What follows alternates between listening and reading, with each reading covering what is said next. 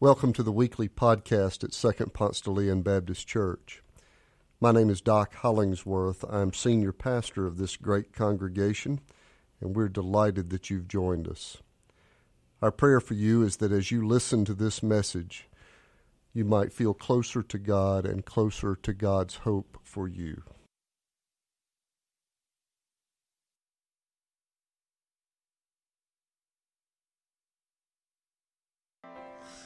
Thank you so much for joining us for All Together. Today, we're going to conclude our June series on overcoming worry, speaking specifically about worrying if I am enough.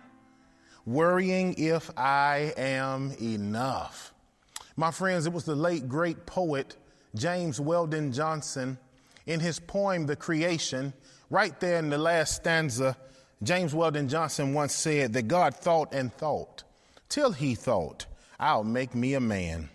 Up from the bed of the river, God scooped the clay and by the bank of the river he kneeled him down. And there the great God Almighty, who lit the sun and fixed it in the sky, who flung the stars to the most corner, far corner of the night, who rounded the earth in the middle of his hand, this great God, like a mammy bending over her baby, kneeled down in the dust, toiling over a lump of clay till he shaped it in his own image. Then into it. He blew the breath of life, and man became a living soul. We hear the eloquent words of the late great James Weldon Johnson, but yet we fast forward a bit thinking about the fraction three fifths. Three fifths. The three fifth compromise was a real thing. You see, this was where states in the North and the South could not agree on how slaves would be counted in the population. Therefore, it was decided in 1787 that every five slaves would count as three people for taxation and representation purposes.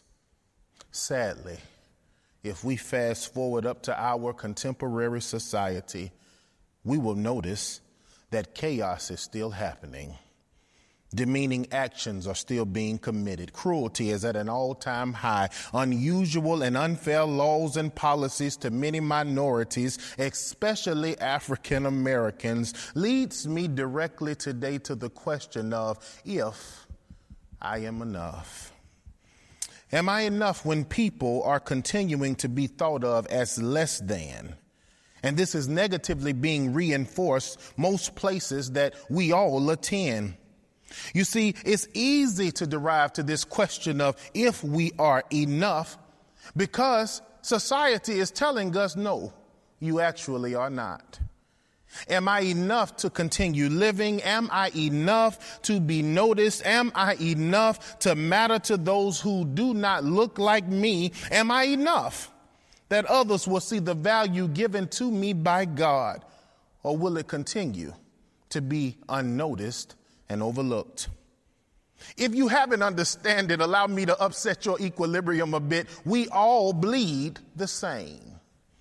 Christ said that we were enough when God created us. Yet, why can't God's creation accept that we were all made in the image of God? Why can't we all accept that Jesus' sacrifice for sin on the cross includes me just as much as it includes you? Why must systemic racism attempt to be hidden as if we don't see it, as if we don't feel it, as if we will not experience it?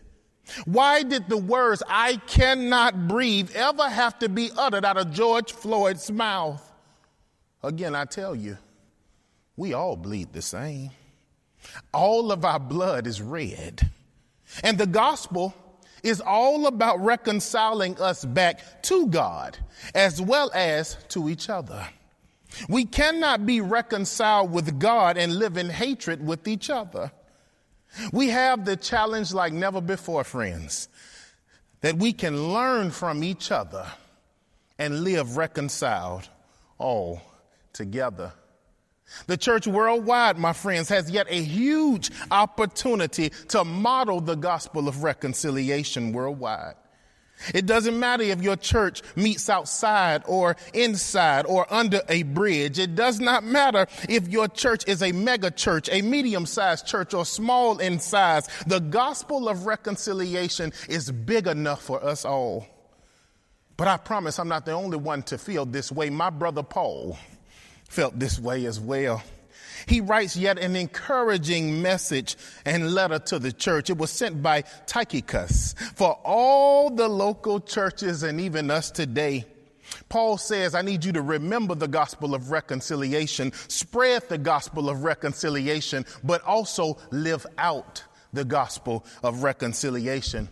It's smack dab right there in Ephesians chapter 2, beginning at verse 10. Listen to Paul's words. Paul says, For we are God's masterpiece, created in Christ Jesus to do good works, which God prepared in advance for us to do. This is a public service announcement. God does not make junk. You see, God knew exactly what God was doing when He created all of us. God did not make a mistake with you nor me. You see, in God's creation kit, He does not own an eraser. You see, God pierced and He literally pieced each of us together in His divine pattern has gifted us with uniqueness that should be applauded. No ethnic group is cursed. No ethnic group is shamed. No ethnic group is greater than the other. We are not junk, but in fact, we are reconciled to God by Jesus. See, you got to think about what junk means. Junk means that a mistake has been made and needs to be discarded or thrown away. See, God's creation is certainly not junk.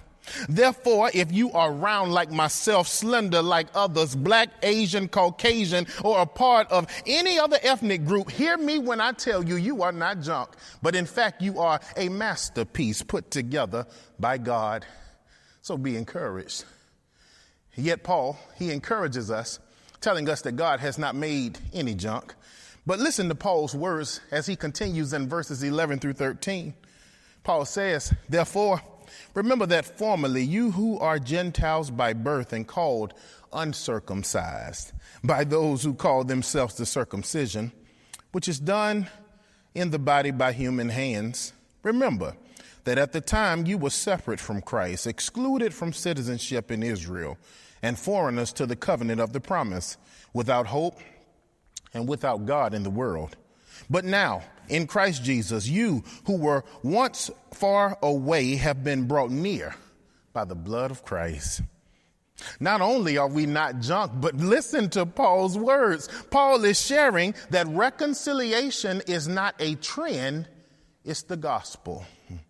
See, at this time of this text, you see devout Jews labeled themselves the circumcision.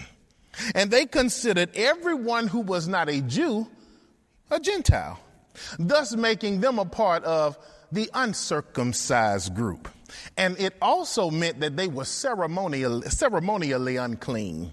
You see, these devout brothers and sisters believed that they were pure, that they were clean due to their national heritage and religious belief and ceremonies. But friends, you see a remnant of this even today where there are some ethnic groups that believe that they are pure that they are clean, that they are so much better than every other ethnic group that God ever created. Oh, but I promise if you would preach and look at all of God's word, you're going to see that Paul reigns on their pride parade. Paul, Paul intercepts and destroys their pride party because he levels the playing field and shows us that Jews and Gentiles are all unclean. And in case you haven't caught it yet, he's coming to your house to show that we are all unclean. Why? Because of our sin. You see, sin is that which separates us from God. And the only way we are cleansed from the consequence of sin is to have a relationship with a perfect and great God through the sacrifice of Jesus Christ. You see, Paul here, he's sharing that our Jewish brothers and sisters during this time were suffering from what I like to call spiritual pride. You see, they had spiritual pride, believing that their tradition gave them a one up, that they could act any way they wanted to. Friends, but come on down and let's just make it plain today. Whether you suffer from spiritual pride, whether your sin is wrong thoughts, whether your sin is hate, whether your sin is lust, whether your sin is living in an ungodly way, whether your sin is saying ungodly things, whether your sin is idolatry and any other sin, whether you may be black, white, Puerto Rican, or Asian, and whether you may be a part of all of God's creation, we all need Jesus. We need Jesus. We need Jesus ultimately to reconcile us back to God. You see, reconciliation is not a trend, it's the gospel. It's the gospel of how creation falls and Jesus through his death, burial, and resurrection makes sure that we are reconciled to God and ultimately we can get back up again. Hmm. Friends, in case you're not off your high seat yet, let me just say it like this. If you show me a person who says that they don't need Jesus, I'll tell you that that person is clearly a myth. You see, Paul speaks to the church worldwide. And as he continues speaking, I began to ponder, oh, my friends, could it be that many of our churches are guilty of preaching half the gospel? Could it be that many of our churches are guilty of preaching the gospel in such a way that it only has spiritual implications? As if the gospel does not have physical implications affecting the way that believers are to live with each other. Hmm. Friends, in case no one has ever told you this, you cannot hate and believe in the gospel of reconciliation.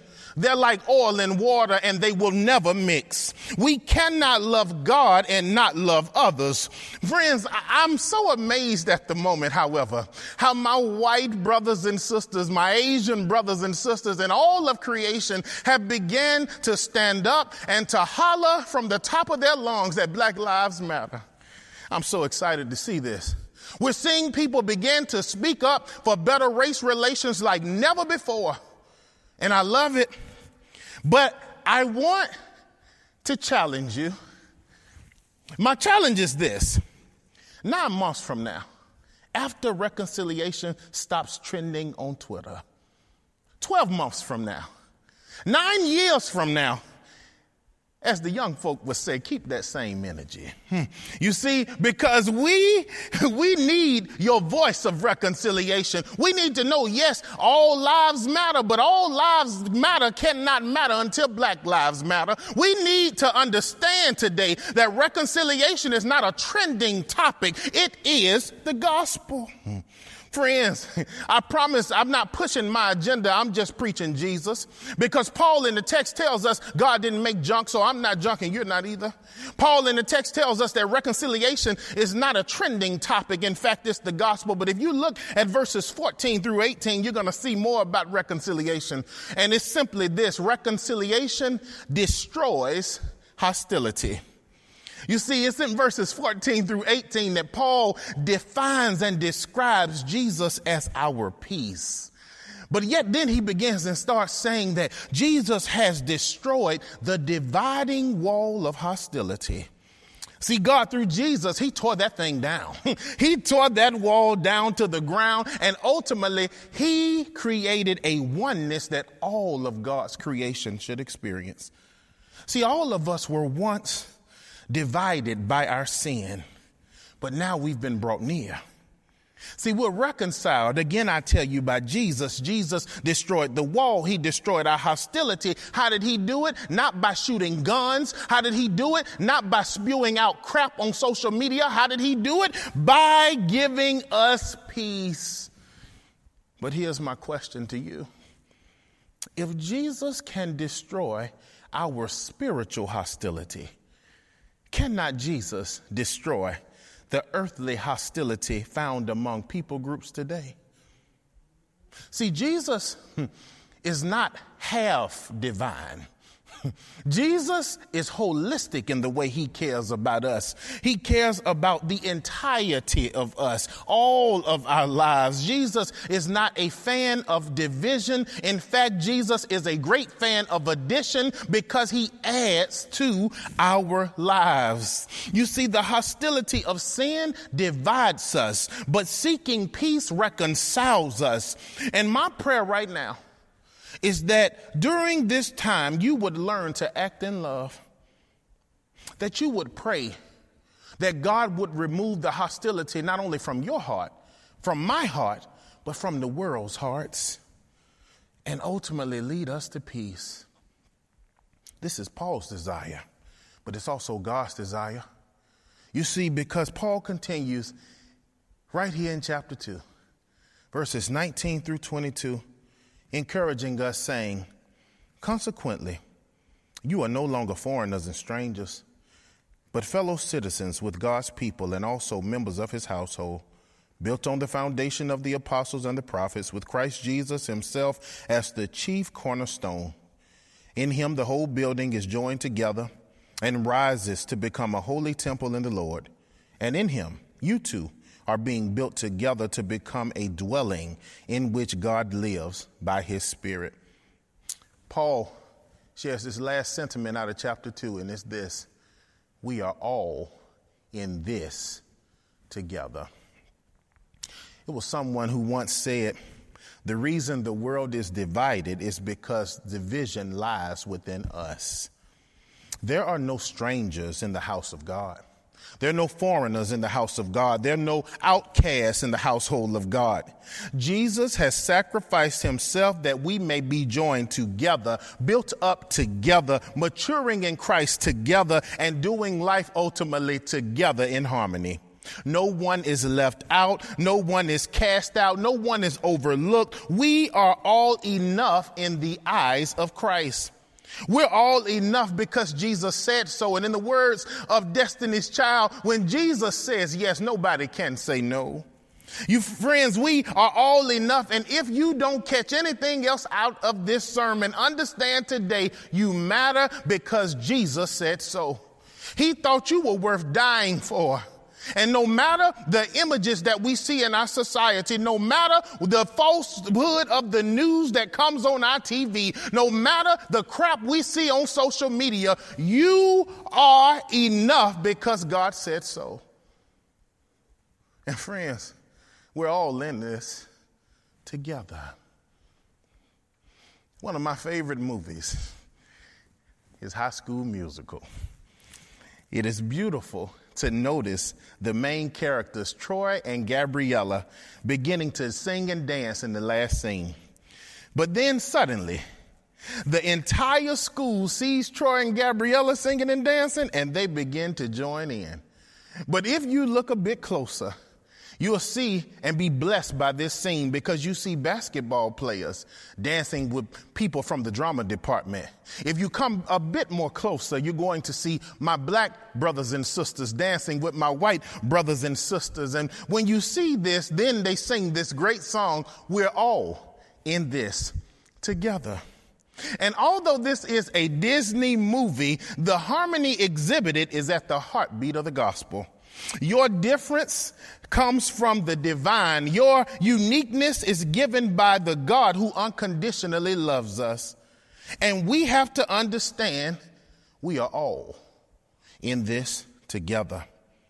No one deserves to have a foot on their neck for eight minutes and 46 seconds. No one deserves to feel less than. No one deserves to question if they have value. Why? Because you are enough. And in fact, if you don't understand it, rewind back to Paul's words in the 10th verse.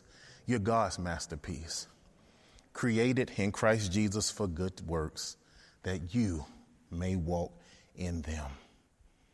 May we all learn that we're all in this together. Let's pray. God, thank you so much for the gospel. Thank you for the ministry of reconciliation. We pray for that man, that woman, that boy, that girl who may not know you or have a relationship with you, that they would come into relationship with you this day. Help us, God. Help our world. We need peace. In Jesus' name, amen. Friends, if by chance you're watching this from wherever you may be and you do not have a relationship with Jesus, I promise he definitely wants a relationship with you. And so, my friends, you can accept Christ into your heart wherever you are by simply repeating this prayer after me that I admit that I'm a sinner in need of God's love. I believe that Jesus died for my sins, and I confess that Jesus is the Lord of my life. If you've just repeated that prayer after me, believe me, I'm excited, and I know heaven is too. But my friends, you may even need some prayer. You can never have too much prayer. And so, my friends, if you need any prayer, or if you've just accepted Christ, or you want to know more about this spiritual community, go to spdl.org. Our emails are there. And if you email us, I promise within 24 hours, we will email you right back. We are all in this together. But as we conclude our time today, the together takeaway is simply this reconciliation is not a trend, it's the gospel. So I'm hoping and praying that each of you will live that out every day of your life. Let's make this world a better place. Wash your hands, wear your mask, and have a great week.